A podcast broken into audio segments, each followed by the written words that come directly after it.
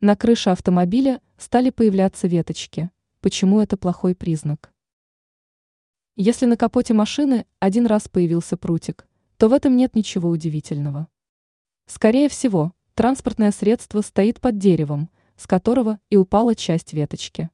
Но какой вывод должен сделать водитель, если прутики стали появляться регулярно? Причем даже в те периоды, когда машина находится далеко от деревьев.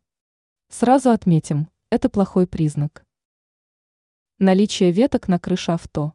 Если появление прутиков на транспортном средстве точно никак не связано с близким расположением деревьев, то не исключено, что на машину обратили внимание злоумышленники.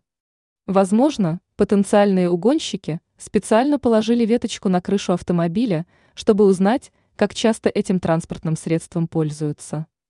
Если веточка исчезла, то злоумышленники сразу поймут, что на машине недавно ездили, даже если водитель припарковался на том же месте. Если вы часто стали замечать прутики на автомобиле, то есть смысл снять гараж или начать оставлять транспортное средство на охраняемой стоянке. Или если вы редко пользуетесь машиной, уберите ветку, чтобы запутать потенциальных угонщиков. Впрочем, паниковать не стоит. Возможно, прутик все же появился на авто случайно.